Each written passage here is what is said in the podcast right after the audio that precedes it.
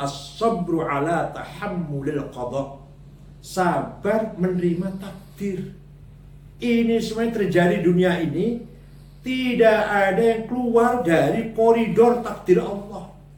Adanya corona itu takdir Allah. Oleh karena itu, Allah telah meletakkan sunnahnya. Sunnah itu apa? Sistem lah ya. Sunnahnya. Kalau seperti kalau akan terjadi ini, maka akibatnya begini. Tapi jangan keluarnya ini. Tidak ada itu semuanya. Nah, kita disuruh mencari itu. Kalau kamu kehujanan, ke, ke, kedinginan, kamu masuk angin. Kalau masuk angin, maka obatnya apa? Antamin apa apa, minum jamu apalah. Nanti sembuh. Itu semua sudah diatur. Namanya sunnatullah.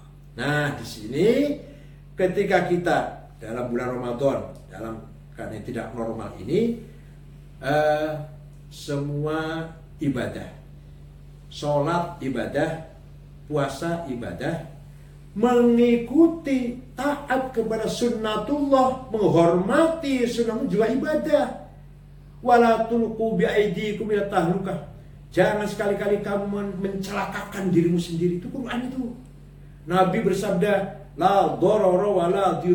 Kamu tidak boleh mencelakakan orang dan kamu tidak boleh mencelakakan dirimu sendiri.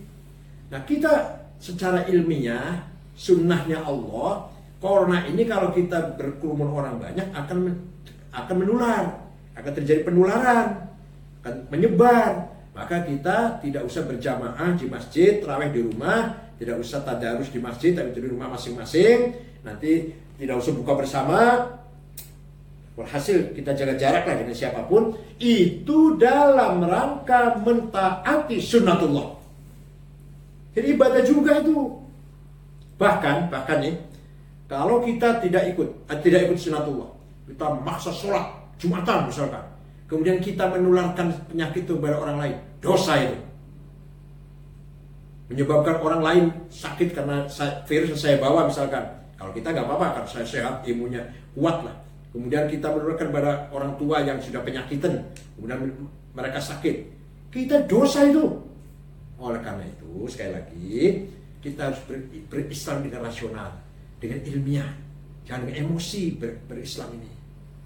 Menyikapi ini semuanya harus kita sabar, tapi kita waspada, dan kita ikuti sunnatullah ini. Ini kalau kamu tidak menjaga dirimu, tidak menjalankan apa uh, sosial distancing. distancing, kamu akan menularkan penyakit ini. Itu harus kita ikutin. Itu sunatullahnya seperti itu. Anda ingin sembuh, ya ke dokter, berobat. Anda ingin lulus, ya belajar yang rajin. Anda ingin kenyang, ya makan. Ingin kaya, kerja keras. Semua sunatullah.